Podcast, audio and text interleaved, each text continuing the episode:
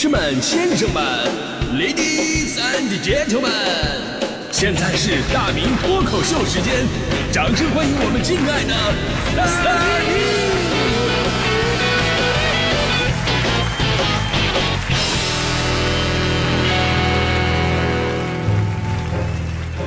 明！好，欢迎各位来到今天的大明脱口秀，我是大明啊。今天真的是一个特殊的日子啊，这个我的搭档大迪同学呢，终于是出狱了。呃，出狱，出狱就是走出了自己的公寓嘛，对不对？出狱，回到了工作岗位上。呃，之前这段时间，咱们听众朋友们天天问啊，大迪上哪儿去了？大明怎么又换女搭档了？大迪离职了吗？对吧？基本上每天都要为这个事儿吧，我解释很多遍。哎，这真的也抵不住咱们朋友们的各种脑洞啊！朋友们胡思乱想，说有有说这个大迪跳槽到电视台的啊，真的，你你看他照片，你觉得这事可能吗？对吧？还有说大迪两千万的彩礼终于到手了，真的，你们再看看他的照片，你们觉得可能吗？有说大迪什么产检的，还有说大迪被治安拘留的，被治安拘留可还好，但是这个日子还真的对得上这个。啊，不管三七二十一啊，就让我把人交出来，可见大家伙对这个大迪是有多么的喜爱。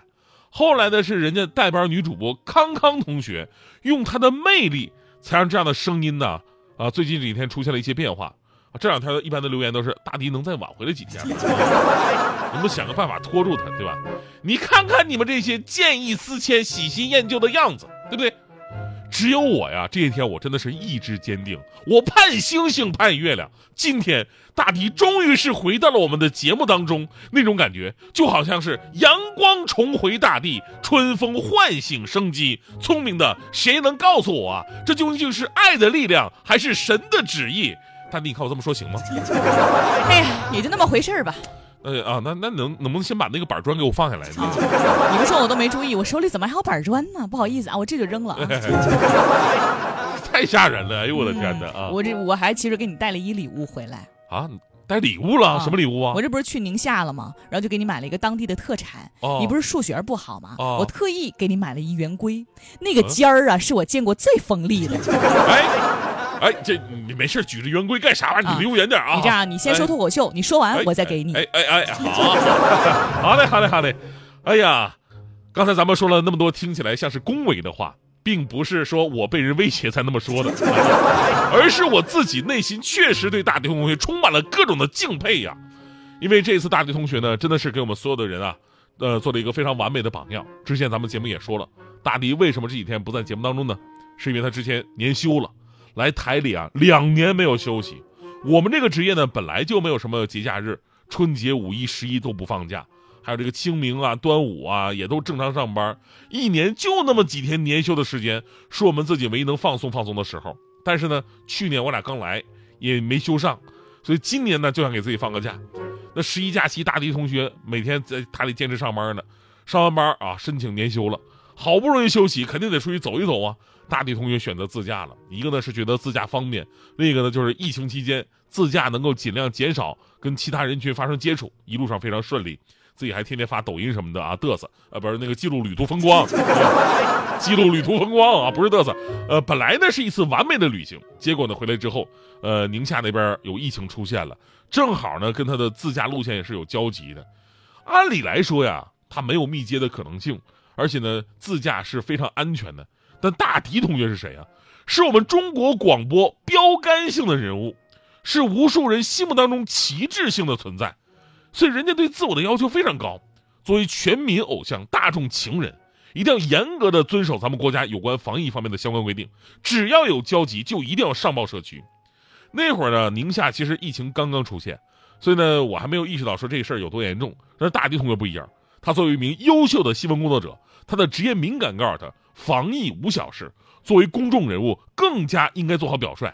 然后呢，第一时间就上报社区，选择了自我隔离，啊，跟我说无法上班了，并表表达了对无法回到工作岗位上的那种喜悦，呃呃遗憾，遗憾啊。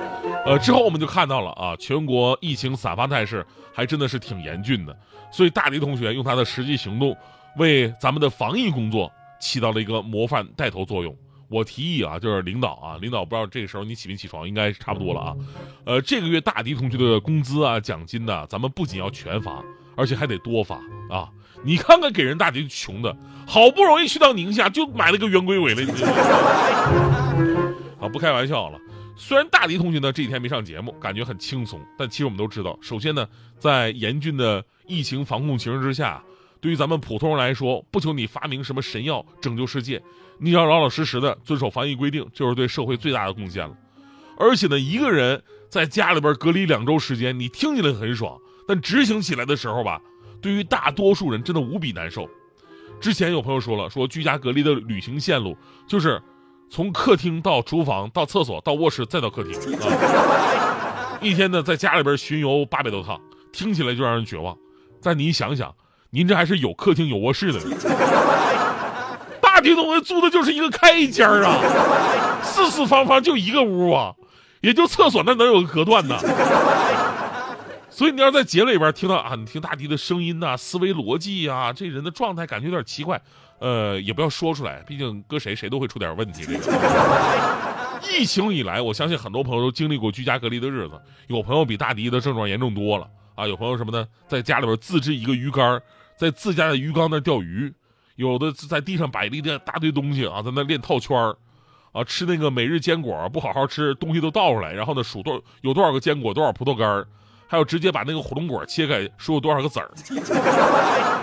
有精通医学的热心网友为橘子接生啊，把橘子瓣都取出来摆成一排，然后再把橘子皮给缝上了，说什么母子平安啊。还有一个清华的博士，甚至对猫下手了，把猫抱到书前面给猫讲函数啊。还有更多的网友啊，在家宅起来当起了大文豪啊！有的说我在家闲的长出了蘑菇，我把蘑菇煮了吃掉，中毒了，去了医院，医生说我中的是好孤独。有人说我在路上买了个馍，回去之后呢吃了泪水不止啊，然后原来这是好寂寞。有人说在路边炸串店买了一根鱿鱼须，吃了之后感觉浑身都不舒服。医生说我这是好空虚。还有人说出门的时候撞到桌角，桌上的抹布掉下来，居然滚到了门外，原来是不能出门。你看看这症状不是大比大迪严重多了吗？所以最后要说呀，居家隔离呢也是抗疫的一种责任。我们要感谢每个人的积极配合，在这个特殊的战场，人人参战，胜利才会提前。我们真心期待疫情消散那一天，让我们继续一起加油吧！哎，这，说到这儿，大地同学，我突然忘忘忘忘问你个事儿啊，你不是前养养个狗吗？对吧？嗯。哎，你那隔离的这你家狗怎么样啊？那我们家那狗过得可好了。啊，是吗？狗不能出去跑，在家隔离怎么怎么可能好呢？怎么不可能好呢？这两天他新认识一朋友，那天天汪汪汪的，可欢乐了。哎 呀，是吗？